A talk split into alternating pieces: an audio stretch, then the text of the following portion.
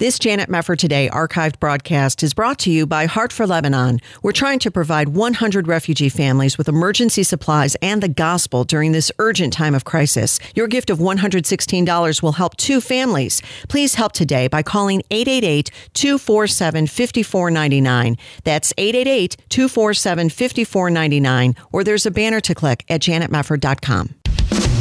This is Janet Mefford today. Our confidence is in Christ alone. Are we going to stand with God come what may? If the Word of God says it, I believe it. And that's the way it is. And now, here is Janet Mefford. Welcome, everybody. You might not know the name Darren Grimes, but you should know what's happening to him if you care at all about freedom of speech and the direction of identity politics in the West. Darren Grimes is a young conservative commentator in the UK who is now under police investigation for an act of journalism. Grimes is in hot water because of racially insensitive remarks that a guest of his, historian David Starkey, had made in an interview he had conducted back in June, despite the fact that Grimes already has has apologized and Starkey's career has gone down in flames. Welcome to 2020, because it's not enough now just to cancel those that society deems racially insensitive. Now the police go after the journalists who dared to interview them. And as bad as that trajectory of social justice politics mob was in the past, pre pandemic and pre George Floyd, it seems that those events have only served to make the woke problem worse and more dangerous. So, where is it all headed? And can we ever stop the insanity? Of it all. We're going to talk about this today with UK based author and journalist Douglas Murray. He is associate editor at The Spectator and also serves as a regular contributor to National Review, among others. He's the author of the best selling book, The Madness of Crowds Gender, Race, and Identity, to which he's just issued a new afterword. Great book, and great to have you with us, Douglas. How are you? Great to be with you, Janet. I'm actually in California, so I'm in your own country. Oh, very good. Well, we're glad you're here. Welcome. And uh, we're very glad that you're able to join us today. I, I had to ask you about this Darren Grimes case because this kind of seems in keeping with what you wrote about in The Madness of Crowds, especially in the afterword, that this just keeps getting more and more insane. What do you make of this particular situation going on in your home country? That's right. The police uh, have asked Darren Grimes, the young journalist in question, to come in for questioning on Friday of this week. They've asked him to come in for questioning because they want, as you mentioned, to ask him about an interview he carried out with another person, the historian David Starkey.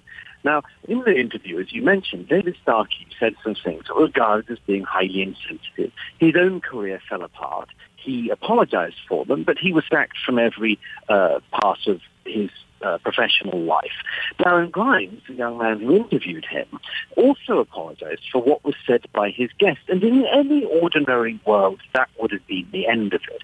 But of course, in 2020, we're not living in an ordinary world. And so the police announced they need to call Darren Grimes in for questioning about this. Now, I would add one other thing, which is that in Britain, we don't just have crimes. We have non-crime hate incidents. If you think that that sounds like it's from 1984, it isn't. It's from 2020. Uh, a non-crime hate incident is something where a crime may not have been committed, but a member of the public believes that hate has occurred. And on that basis, a person can be questioned by the police. This is, of course, a completely dystopian world that we enter. Yeah. That's right. Well, that's right. I've seen some of those incidents mentioned on Twitter, for example, where somebody tweets something and all of a sudden the police are called in. Who in the world could survive that kind of system, though, if it keeps going in the direction it's been going? Well, that's right. I mean, as I say in The Madness of Crowds, the big problem about all of this is how you navigate this if you're a young American or a young British person. Because, of course, you know, those of us, I'm, I'm now 40 myself, those of us who are slightly older know that, for instance, we should assert our right, and indeed we have a right to say what we think. But a lot of people growing up now, a lot of young people at college and school, think that this world they're entering is indeed what it's being presented as, as, as for instance, that the authorities can legislate about our thoughts about our intentions, Right. about what we mean by words. And that's what's happening. That is why we get this generation which are described as snowflakes and much more, which isn't quite fair. Actually, they're trying to navigate a world where the police come after thoughts, where the police come after non-crimes. And this is, of course, a world where nobody can get by alive unless they just submit to the doctrines of the time. They put the necessary slogan on their car bumper, you know, or Yeah. they say the right things on Facebook. Totally right. That's exactly what's going on. The funny thing to me is that we have a Western world that's been so open and so behind the idea of being able to freely express yourself that almost uh, what is more shocking is the fact that when these things begin to happen with increased frequency, there's not as big of a pushback and outrage, it would seem, as there used to be, in part, I think, because we have accepted more and more of the premises of the identity politics purveyors.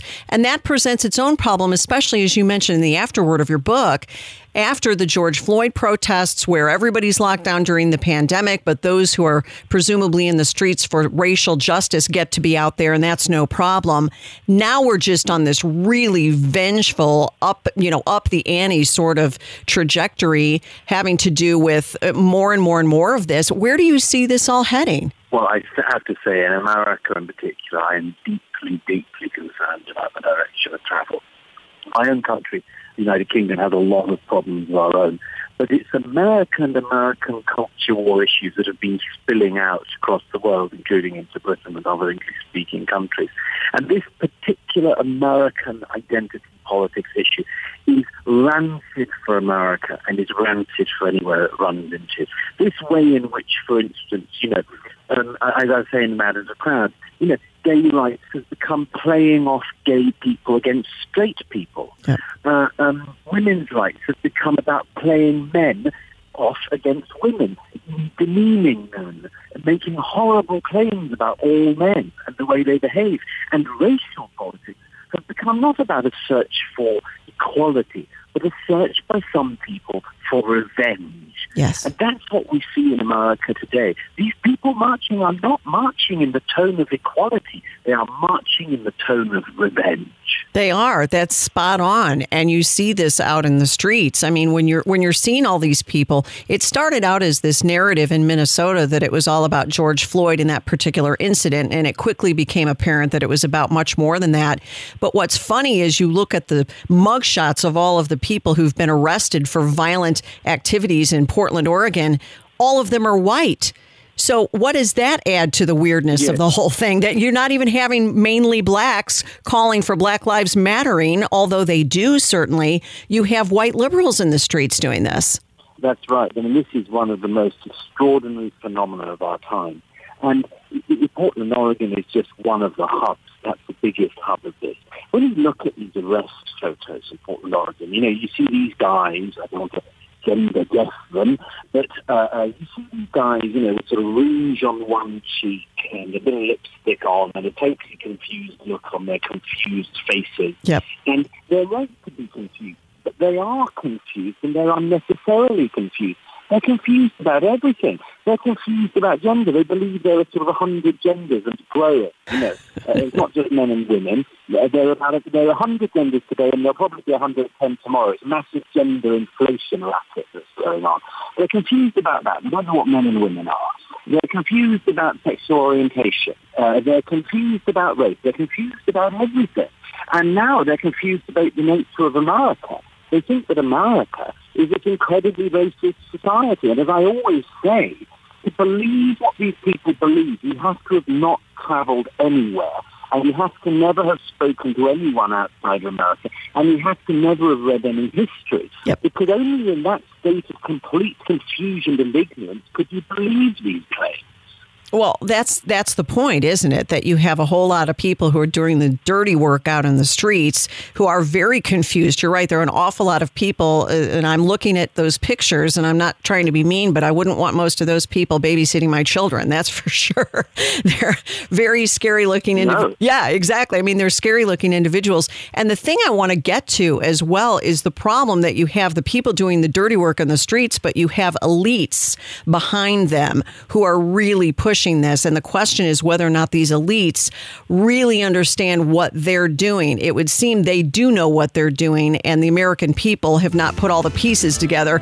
We're going to take a short break. We'll come back, though, with Douglas Murray, author of The Madness of Crowds Gender, Race, and Identity. Stay with us here on Janet Mefford today.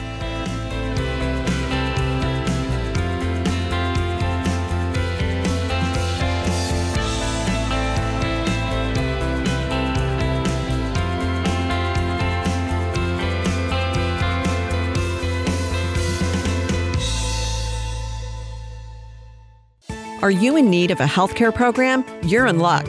As a member of Liberty Health Share, you're part of a community that comes together to share their medical expenses. You can sign up throughout the year with membership starting as early as the following month, and there are no contracts or commitments. Programs start as low as $349 per month, and there's no network, so you can choose your own doctors and hospitals.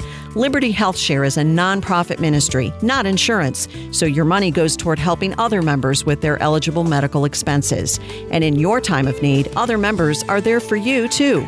You can feel good knowing you're part of a community of like minded individuals who understand the importance of people coming together to bear one another's burdens. Find out more at libertyhealthshare.org slash JMT. That's libertyhealthshare.org slash JMT. Or call now 855 565 2561. 855 565 2561. Did you know that Bible List believers around the world are praying to receive their very own copy of God's Word? Through the Ministry of Bible League International, you can send those Bibles today. Hear from Meng in Vietnam. If they don't have Bible, how they can find the truth? Because the Bible like a map to bring them to find the truth. And many people, they are really uh, hungry for the Word of God and then they need the Bible. Nepo is a pastor in Ghana praying for Bibles for former Muslim radicals now following Christ. Anna was forced into an arranged marriage to an abusive atheist in Albania, but her godly witness changed his heart and now he needs a Bible. Emilio lost everything after his home was burned by terrorists in Mexico, and he's praying for a Bible to share Christ with others. Will you be the answer to these pleas for God's Word? $5 sends one Bible, $50 sends 10. And because of a matching gift right now, your gift will be doubled. Call 800 Yes Word, 800 Yes Word, 800 Yes Word, or there's a banner to click at janetmefford.com. You're listening to Janet Mefford today. And now, here's Janet. It is a strange thing to look and see what's happening to the West right now. About post George Floyd, it seems this country in particular has really exploded with this identity politics, social justice, woke movement. And it is at many junctures completely irrational. If you try to have an a rational conversation about these things with a lot of the people who are behind it, you just don't get much of anywhere. And we're seeing cancel culture taking hold. And now we're even seeing in the UK a situation where people who haven't even committed the alleged thought crime are the ones who are being under police investigation. Douglas Murray is joining us, associate editor at The Spectator and author of the best selling book, The Madness of Crowds Gender, Race, and Identity. So, we were talking a little bit, Douglas, before we went to the break about some of these white liberals who are in the streets of Portland, and you see all these big screenshots on, on the internet. Yet there are people who are pushing this who are not the people on the streets. What do you make of those particular people who understand exactly where they're pushing the United States and are all for it? Oh, yeah. I mean, I think this is one of the biggest problems in America today, which is the p- number of people not just pushing it, but willing to excuse it. We see repeatedly, for instance, the claim that the BLM protests were largely peaceful. I don't know what people's definitions of largely peaceful are these days, but a recent report said that one billion dollars worth of damage was carried out in the last few months by BLM protesters at the riots and lootings and much more that happened. I don't think a billion dollars worth of damage is peaceful protest. No. Uh, uh, is a peaceful, you know, once, once there's been looting and rioting and burning of things once, anyone who goes on the next protest knows what they're joining in with. And once that's underway, it's simply unacceptable that somebody like, for instance, Michelle Obama, who said it the other day, just got away with saying, well, they were largely peaceful. Yeah. If, if, if a billion dollars worth of damage is largely peaceful. What do these people think a borderline protest would be, let alone a violent one? Right. No, you're right. The First Lady did come out and, and made that video talking about peaceful protests. And uh, over here, I know when CNN did the same thing, reporting live from Kenosha, there was a big building on fire. You might have seen this behind the reporter, and the reporter was claiming it's Yeah. mo- mostly peaceful here in uh, Kenosha, and it certainly wasn't. Yeah, that, that was that, that CNN interview reminded me of nothing so much as Frank Drebin in one of the Naked Gun films, Yes. standing in front of a fireworks factory that's on fire, and he's trying to disperse the crowd and saying, "Nothing to see here. Please go home." Right. CNN was standing in front of a, a literally burning city, saying, "Nothing to see here." Yeah. Yeah, exactly. Yeah, Leslie Nielsen, that famous that that shows up as a GIF now and then on social media, and rightly so, because that's what they're doing. But th- the serious part of it is that you have people now who have embraced what you say really does amount to a religion. It's not so much a political movement, but a religion that's very irrational, that's very uh, d- determined to be vengeful, and yet, as you mentioned before, based on an America that somehow they believe was terribly racist 10 minutes before they started protesting. Uh, What really is aggravating, though, about it is with big tech behind it, with Silicon Valley doing so much to manipulate information online. And Twitter now says it's going to uh, crack down on big accounts that, that are pu- purveying some kind of misinformation. It almost seems like those people who are trying to be rational are losing and losing and losing because if you lose your voice on the internet, how much influence can you possibly have over anybody's minds? That's right. I mean, as you know, I write a chapter in The Man of the Crowd about the influence of tech, big tech, in our societies. And we're all increasingly aware of it, but we're not aware enough. Yes, we live now in a culture in which the, the supreme leader of Iran, the Ayatollah Khamenei, is able to tweet out threats against the state of Israel, including annihilationist threats against the state of Israel. And his Twitter account, by the way, you get crazy that a mad mother like that even has a Twitter account. Yeah. But his Twitter account is unmolested by Jack and the Twitter supremos. Whereas, if President Donald Trump says something that they disagree with, they then uh, they now can delete it.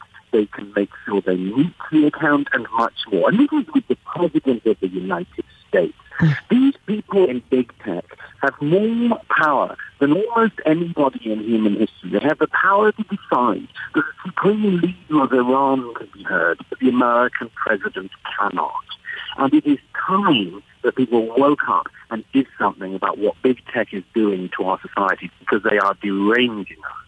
Right. And yet, a lot of conservatives are very frustrated because they will acknowledge congressmen and senators will say, you know, we have hearings and talk about Facebook and talk about Twitter, and yet nothing seems to be done to break up their monopolies and deal with antitrust laws and these sorts of things. What would be the best way forward in order to really clamp down on these big tech companies because nothing seems to be happening?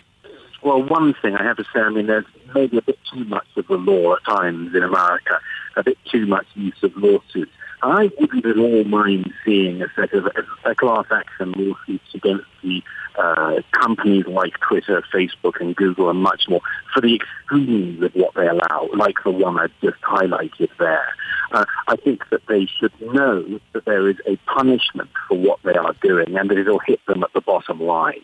You know, all of these companies in Silicon Valley pretend that their only desire in the world is to do good. Remember, it even used to be the slogan at Twitter, at uh, Google, that, they just want to do good in the world. These companies now have made their founders into the richest people in human history.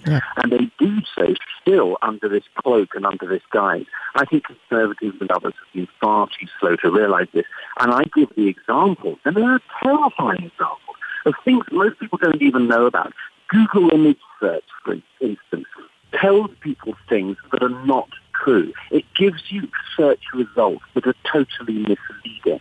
It will not allow you to find the things you ask unless they go along the doctrinal lines that Google wants.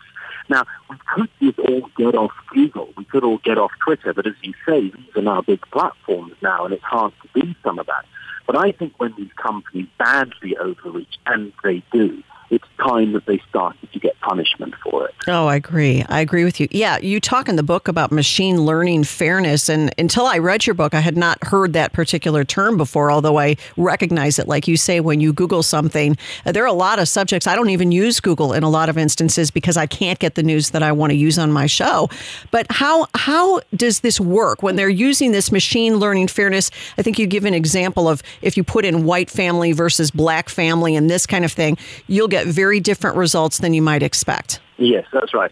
Uh, the examples I give, anyone can try it. Is if you put, for instance, a gay couple into Google Images, uh, you get uh, happy uh, gay couples. Uh, if you put straight couples in, you get gay couples. Google Images doesn't want people to search for straight couples. Hmm. Uh, if you put uh, black family in, you get happy black family photos. Uh, if you put white family in, you get happy black family photos, including happy black gay family photos. It's perfectly clear that Google has set it up to say, we think there would be something sinister in somebody searching for photos of white couples or straight couples.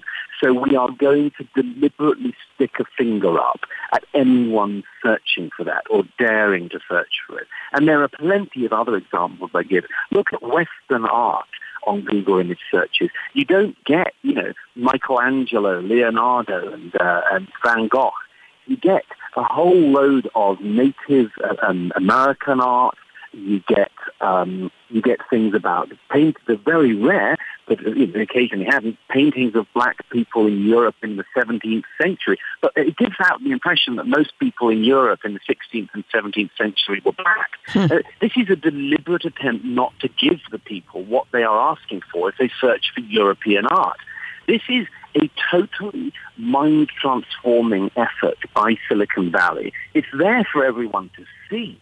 But people need to realize this is going on because this is, this is just the forward phalanx of an attempt to totally rewrite all of our interactions as human beings. Right. And if the vacuum that was left by kind of the collapse of standard Western structures, uh, you know, gave way to all of this wokeness, where is wokeness taking us, do you fear? Because wokeness is so irrational on so many levels, like you write about in your book a lot of these people, I would imagine, are interested in the deconstruction, but they're not so much uh, yet to the point of deciding what will replace it. Uh, some of these people being flat out anarchists. How do you see it going forward if they are able to succeed in what they do and they are able to cancel everybody they don't like and get them all off the internet and, and have their dream utopia come true? What would that utopia look like, do you fear? Well, it would look roughly like Portland, Oregon. It would be a city covered in plinths, you know, lovely plinths all covered in graffiti. Uh, it would be the urine-drenched wasteland that the city formerly known as Chaz uh, looks like. It's people zonked out on the pavements. It's, it's, it's this total abdication of any responsibility. It's the destruction of the public square. It's people wandering in a wasteland that they cannot keep up themselves. This is what these people inherit because they believe they should pull down the past and they don't know what to do with the future. They have no blueprint for it. They just believe that if you attack the cis heteronormative patriarchal white supremacist structure that they fantastically believe exists in America in 2020, they believe that if you attack that, what you'll get at the end is justice. What you get at the end of their efforts is rubble, absolute rubble. And this is why I actually have some confidence that all of this is winnable. Because my own belief is that most people in America won't put up with this. I travel all around America, and my view is that the American people are not a cringing people. They're a brave people. There are people who are proud of their history. And so you have a very good chance in this country because I believe that all that's needed to counter the woke nonsense is for the silent majority that we always hear about to just not be silent anymore. I love that. I agree with you. And I loved your book too, Douglas Murray, The Madness of Crowds. Thank you so much, Douglas. It was great to have you here and great to talk to you. It's a great honor. Thank you. Thank you so much. God bless you. And we'll be back right after this on Janet Mefford today.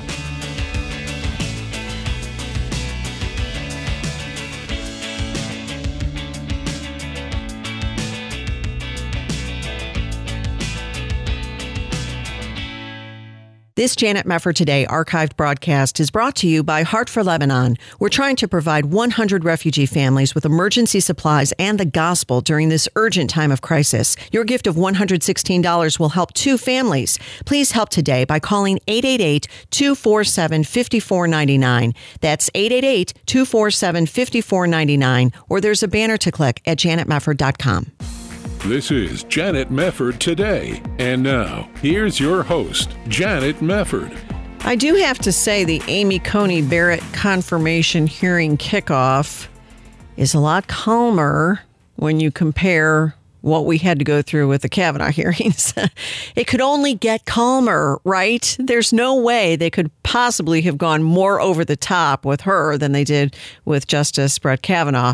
So that's the good news. The bad news is it's just the same old bad faith performance from Democrats. We expect nothing else. There was even a an article in Politico leading up to the confirmation hearing kickoff talking about Chuck Schumer is completely obsessed with Amy Coney Barrett and they've been putting their heads together and we have to completely focus on health care. We have to completely focus on it. And in fact, this is kind of interesting because Chuck Schumer told Politico this is the number one issue that the American people care about. Well, I took the time to look and see what the number one issue really was with Americans. And that's not a true statement. The Pew Research Center actually found healthcare was the number one issue with Democrats. I guess now, in the minds of Democratic senators, the only people whose opinions matter are Democrats, which we knew anyway. But healthcare was the number one issue among Democrats, followed by the coronavirus, race, the economy, the Supreme Court, foreign policy, guns, and at the very bottom, violent crime. Because I guess these days, Democrats dig violent crime. Not really sure. But the Republicans valued the economy and then they cared about violent crime, and then they cared about the Supreme Court, guns, foreign policy, health care. Oh, yeah, that's pretty far down on the list for the Republicans. But I guess that doesn't matter. So, all about Obamacare, Obamacare, Obamacare, and all kinds of over the top rhetoric about Amy Coney Barrett's threat to the ACA. I'm sorry, I'm still going to call it Obamacare. Coons, Chris Coons, actually said a vote for Judge Barrett is a vote for repealing the Affordable Care Act and a vote for a conservative activist judge that will revisit, reconsider, and repeal long standing precedent. Her faith is not an issue here, nor should it be. Oh, come on. So they bring it up in order to say it's not an issue, but then they say she's going to overturn Obamacare all by herself, huh? Hallbar, she's just going to unilaterally rip it into shreds, all 10 million pages of it, and throw it out into the dumpster behind the Supreme Court. Okay.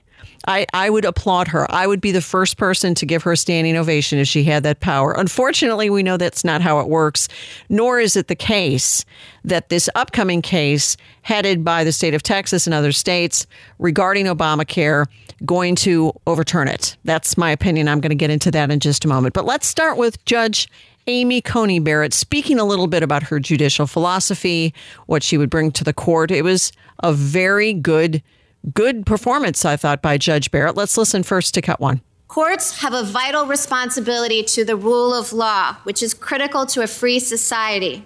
But courts are not designed to solve every problem or right every wrong in our public life. The policy decisions and value judgments of government must be made by the political branches, elected by and accountable to the people. The public should not expect courts to do so, and courts should not try. That is the approach that I have strived to follow as a judge on the Seventh Circuit. In every case, I have carefully considered the arguments presented by the parties, discussed the issues with my colleagues on the court, and done my utmost to reach the result required by the law, whatever my own preferences might be. I try to remain mindful that while my court decides thousands of cases a year, each case is the most important one to the litigants involved. After all, cases are not like statutes, which are often named for their authors. Cases are named for the parties who stand to gain or lose in the real world, often through their liberty or livelihood. All right. Part of the opening statement from Judge Amy Coney Barrett during the confirmation hearing. Now, I want you to listen to the opening statement from Senator Dianne, the dogma lives loudly within you, Feinstein, who focused on, predictably, Amy Coney Barrett's potential opposition to Obamacare. Listen to this, Cut. This is cut three. The president has promised to appoint justices who will vote to dismantle that law. As a candidate, he criticized the Supreme Court for upholding the law and said, and I quote, if I win the presidency, my judicial appointments will do the right thing, unlike Bush's appointee, John Roberts, on Obamacare, end quote. And when he appointed Judge Barrett to fill Justice Ginsburg's seat, the president said that eliminating the Affordable Care Act would be, quote, a big win for the USA. Judge Barrett, you've been critical of Chief Justice Roberts for his 5-4 opinion upholding the law, stating that Roberts, quote, pushed the Affordable Care Act beyond its plausible meaning to save the statute, end quote. This well could mean that if Judge Barrett is confirmed, Americans stand to lose the benefits that the ACA provides. So I hope you will clarify that in this hearing. All right, you've heard from Feinstein, but she was not the only one to talk about Obamacare. We're going to get into that in just a couple of minutes. I'm going to break down why Amy Coney Barrett is not, in fact, probably a threat to the ACA.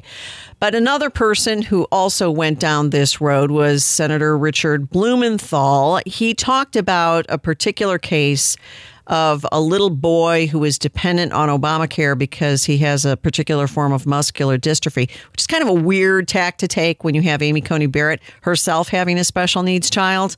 But listen to how he spins this. This is cut four. Connor is a superhero, but he's always had a real sidekick.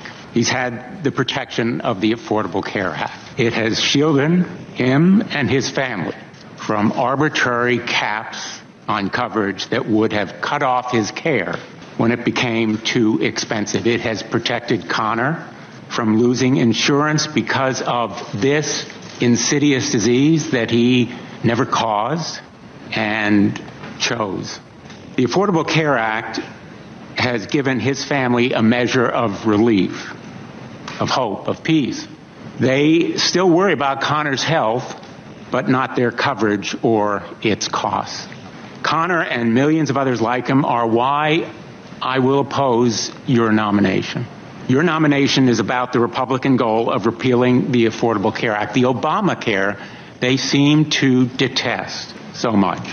It's about people like Connor, protections for people with pre-existing conditions, tax credits that make health insurance more affordable, bans on charging women more simply because they are women. Oh, brother. All right. Well, he has to get into that. Some other moments. Senator Cory Booker talking about the life issue. People are scared right now because they know what a future without the protections of Roe v. Wade looks like. Without Roe v. Wade, our country looks like people being denied the ability to make decisions about their own bodies. People. Did you notice that? Not women, but people, because there are so many men who think they are women giving birth. No, not really. Anyway, uh, same story from Kamala Harris who didn't appear in person. And she said, The right to safe and legal abortion is at stake. Throughout our history, Americans have brought cases to the Supreme Court in the ongoing fight for civil rights, human rights, and equal justice. She slammed Trump for choosing a woman who will undo Ginsburg's legacy as a staunch abortion supporter. Well, this is a woman who's completely beholden to Planned Parenthood, who is being sued by pro life hero David Daleiden for violating his constitutional rights in colluding with them to ransack his his house and try to shut down the wonderful investigative work that he did exposing the evils of Planned Parenthood and what they have been doing with their baby body parts trafficking. So her record is out there for everybody to see. And of course, she's not going to do anything to run afoul of the abortion giant that has made millions and millions of dollars off the blood of innocent babies. But there is more to talk about. We're, we're going to go and talk a little bit more about this point that they've been making, the Democrats, on Amy Coney Barrett being some kind of huge threat to the Affordable Care Act. The fact that that's what they're focusing on because Democrats care the most about that shows they don't really have much. They don't really have much to hurl at her. We'll come back. You're listening to Janet Mefford today. Stay with us.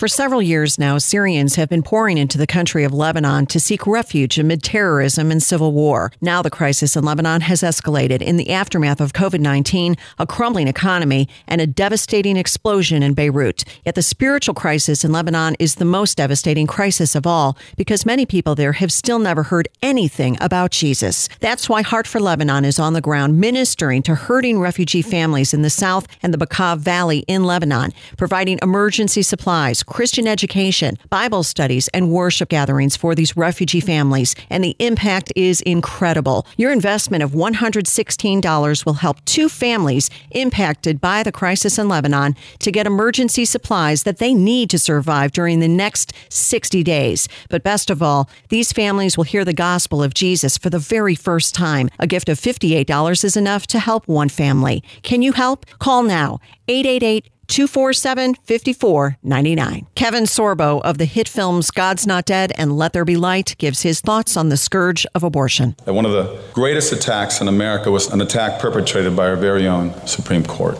Now, subsequent to that, there have been 70 million babies slaughtered in the wombs of their mothers. That is more than the entire population of Canada and Australia combined. And that's why Kevin Sorbo also supports preborn. I wanted to invite you to offer your full support for the ministry of preborn and its leader, Dan Steiner. The team at Preborn is very focused and very successful at saving preborn babies from abortion. Will you join us in the cause for life? By letting a mother see her baby on ultrasound and hear the heartbeat, she'll choose life 80% of the time. For $140, you can help save five babies' lives. To donate, call 855 402 BABY. That's 855 402 2229. Or there's a preborn banner to click at janetmefford.com. You're listening to Janet Mefford today. And now, here's Janet. Judge Amy Coney Barrett finally got her time in front of the Senate, and this is very typical of the Democrats to just rail and lie and mischaracterize, and also have certain moments where they go off the rails. Now, I had discussed before we went to the break the fact that Chuck Schumer and company decided they would focus exclusively, almost exclusively, on the issue of Amy Coney Barrett being an existential threat to Obamacare because they really feel like that's the greatest weapon that they have. But I I just don't understand this Senator Blumenthal. This guy is not playing with a full deck, in my opinion. L- listen to one of the rants that he went off on against Judge Barrett. This is just strange. Cut five. Now I'm really deeply concerned that the Supreme Court is losing the trust and respect of the American people. The authority of the Supreme Court depends on that trust. It has no army or police force to enforce its decisions. The American people follow the Supreme Court's commands even when they disagree because they respect its authority. And now President Trump and the Republican Center are eroding, indeed destroying, that legitimacy. They've stripped the American people of their say in this process simply to confirm a justice who will strike down in court, legislate from the bench what they can't repeal in Congress. Your participation, let me be very blunt, in any case involving Donald Trump's election would immediately do explosive, enduring harm to the court's legitimacy and to your own credibility. You must recuse yourself. Unbelievable. The gall. Mr. Vietnam, why don't you recuse yourself? Recuse herself? And isn't that hilarious that he's making this line, hurling it at Judge Barrett, that she embodies this terrible principle of legislating from the bench what you can't get through Congress? Uh, have you looked in a mirror lately, Democrats? Look in a mirror. What about the Obergefell decision? You couldn't get ENDA through Congress, the Employment Non Discrimination Act through Congress, for about 20 years. So you decided to go the activist judge route, and it turned out really well for you. How about Bostock? You couldn't you couldn't do that through Congress either because it was about changing sexual orientation and gender identity into protected classes in federal law, and you couldn't do that through Congress, also through ENDA. Uh, so so so you use the Supreme Court. It, this, these people are unbelievable. They have the most incredible moxie I've ever seen in my life. But I want to get to this issue of Obamacare because this is their tactic. This is the way that they're fighting this battle. They can't really do the somebody raped me at a party 20 years ago routine. Didn't turn out so well for them. Plus, they're going into an election with a, an incredibly weak ticket. So they don't want to make any missteps and, and really kind of bring that all back into the public eye again. But this is kind of interesting. Dan McLaughlin over at National Review has a good piece. It's very long. I don't have time to get into all of it but he says nobody should expect Amy Coney Barrett to strike down Obamacare. Now, I don't like that headline because I think Obamacare should never have passed in the first place. But for Bart Stupak, it wouldn't have passed. But we won't revisit that. I'll just throw that in because I remember all too well the Blue Dog Democrats, led by Bart Stupak. Oh, don't worry, we won't have to pay for abortion. No, because President Obama promised. Mm-hmm. So let's get to this piece. This idea that Judge Barrett should not be confirmed because she'll strike down Obamacare in the middle of a pandemic is ridiculous. And everybody knows this is his contention that it is exceptionally unlikely that Amy Coney Barrett will be involved in some kind of strike down of Obamacare. The current Obamacare lawsuit is called California v. Texas. And right after the election, or shortly thereafter, the Supreme Court will be hearing that decision. The challengers might score some victories, but they the overwhelming opinion on all of this is that the operational provisions of Obamacare will remain intact. Now, going back into all the details about Obamacare, I don't think is necessary. You remember the individual mandate was a big deal when the NFIB v. Sebelius case was heard in 2012. That was the one where John Roberts sold us down the river. Uh, they really did something stupid. Roberts at that point had joined the four liberal justices holding that Congress had the power to tax anybody who failed to comply with the individual mandate. So it was upheld, Obamacare was upheld on the idea that the individual mandate, which would force a penalty on you if you didn't have health insurance, was a form of a tax, except for the fact that the Democrats had made a huge deal over the fact and even held in court that the mandate was not a tax. This was what drove us all bananas. What is he doing? Indeed, as Dan says, Roberts himself admitted that a tax on a lawful choice was not how Congress had written the statute. The most straightforward reading of the mandate is that it commands individuals to purchase insurance. For example, the mandate and the penalty were contained in different statutory provisions, and some people covered by the mandate were always exempted from the penalty. The mandate exempted illegal aliens, prisoners, religious objectors. The penalty also exempted members of Indian tribes and people with various hardships. So Roberts admitted that he was applying a saving construction and effectively rewriting the two provisions as if they were a single rule. Hey, if we're going to call that legislating from the bench, I don't recall Blumenthal getting all worked up about that Roberts decision. He seemed to like that pretty well. So between 2012 and 2017, the mandate was enforced as if it were a tax. But the current lawsuit, the one coming up, does not seek to overturn that ruling that the mandate should be read as if it were a tax when it was originally implemented. And it doesn't challenge any other part of Obamacare as unconstitutional. It challenges the mandate based on changes to the penalty that was made by Congress in 2017. Why is that significant? Because the whole question that is coming before the court is not on the overall constitutionality of Obamacare. Now, certainly the court could go that route and say, in light of these changes and in light of what's gone on with Congress, you know, reducing the penalty to zero, that invalidates the entire law. And I think there are some people who are very hopeful that that's what the court would say. However, we already have justices on record saying we want to be as narrow as we can possibly be. We don't want to overblow any of our decisions and go further than the question that's before us. And if that's the principle that takes hold and that lasts, then that's not going to be good for all of us who want Obamacare to be struck down. And for that reason, it's just silly and indefensible that the Democrats are trying to do their usual fear mongering. There's no way, first of all, that Judge Amy Coney Barrett on her own could overturn anything. It's nine justices, last I checked, and we need five in order to render a decision that would have any teeth. So it takes five of them. Now, you may believe that Amy Coney Barrett would strike it down because she thought that Roberts' ruling in the NFIB case was ridiculous. Well, she didn't say ridiculous. She disagreed with his reasoning. So what?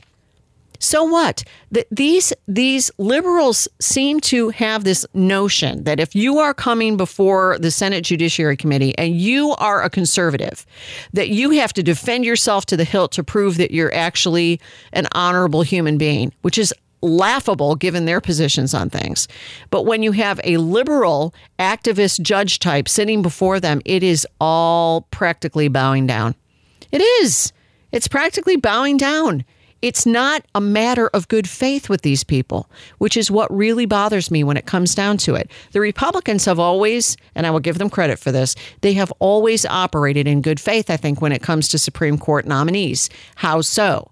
When they have a nominee who has come before them who was nominated by a Democrat president, their attitude has been the president was elected, the president is the one who gets to choose whom he believes is the best nominee.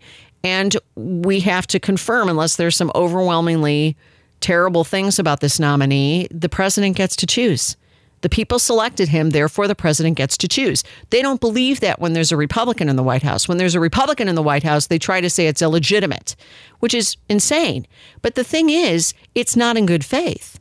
It's not in good faith. They will never never in the last several confirmations, although Gorsuch was much better than Kavanaugh, clearly, but they will never concede the point that the president was elected by the people and the president has the right to put into that court seat the person he deems fit. And that will be somebody different than a Democrat would pick. But in any case, the president has that right and the president has that responsibility. And it's just a matter of being fair but there's no fairness. And this is why I believe Joe Biden doesn't want to answer the question about whether or not he will pack the court. Now, it could be he doesn't want to pack the court, but he doesn't want to admit that so as to leave off some of his base's votes. That could be the reason, but I really do think they want to pack the court. They want the power. And why is it that they want the power of the court? Because activist judiciary is a very important principle for them. They have won a lot of battles through activist judges. They're not going to give that up anytime soon. They don't have any respect for the American people. Why do you think they want to get rid of the Electoral College? They don't care. They, would be happy to let California and New York decide every single election.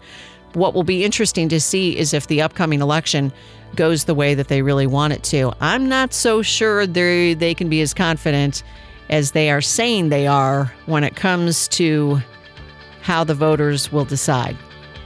Time will tell. Pray for this country. We've got to go, but we thank you for being with us here on Janet Mefford today. We'll see you next time.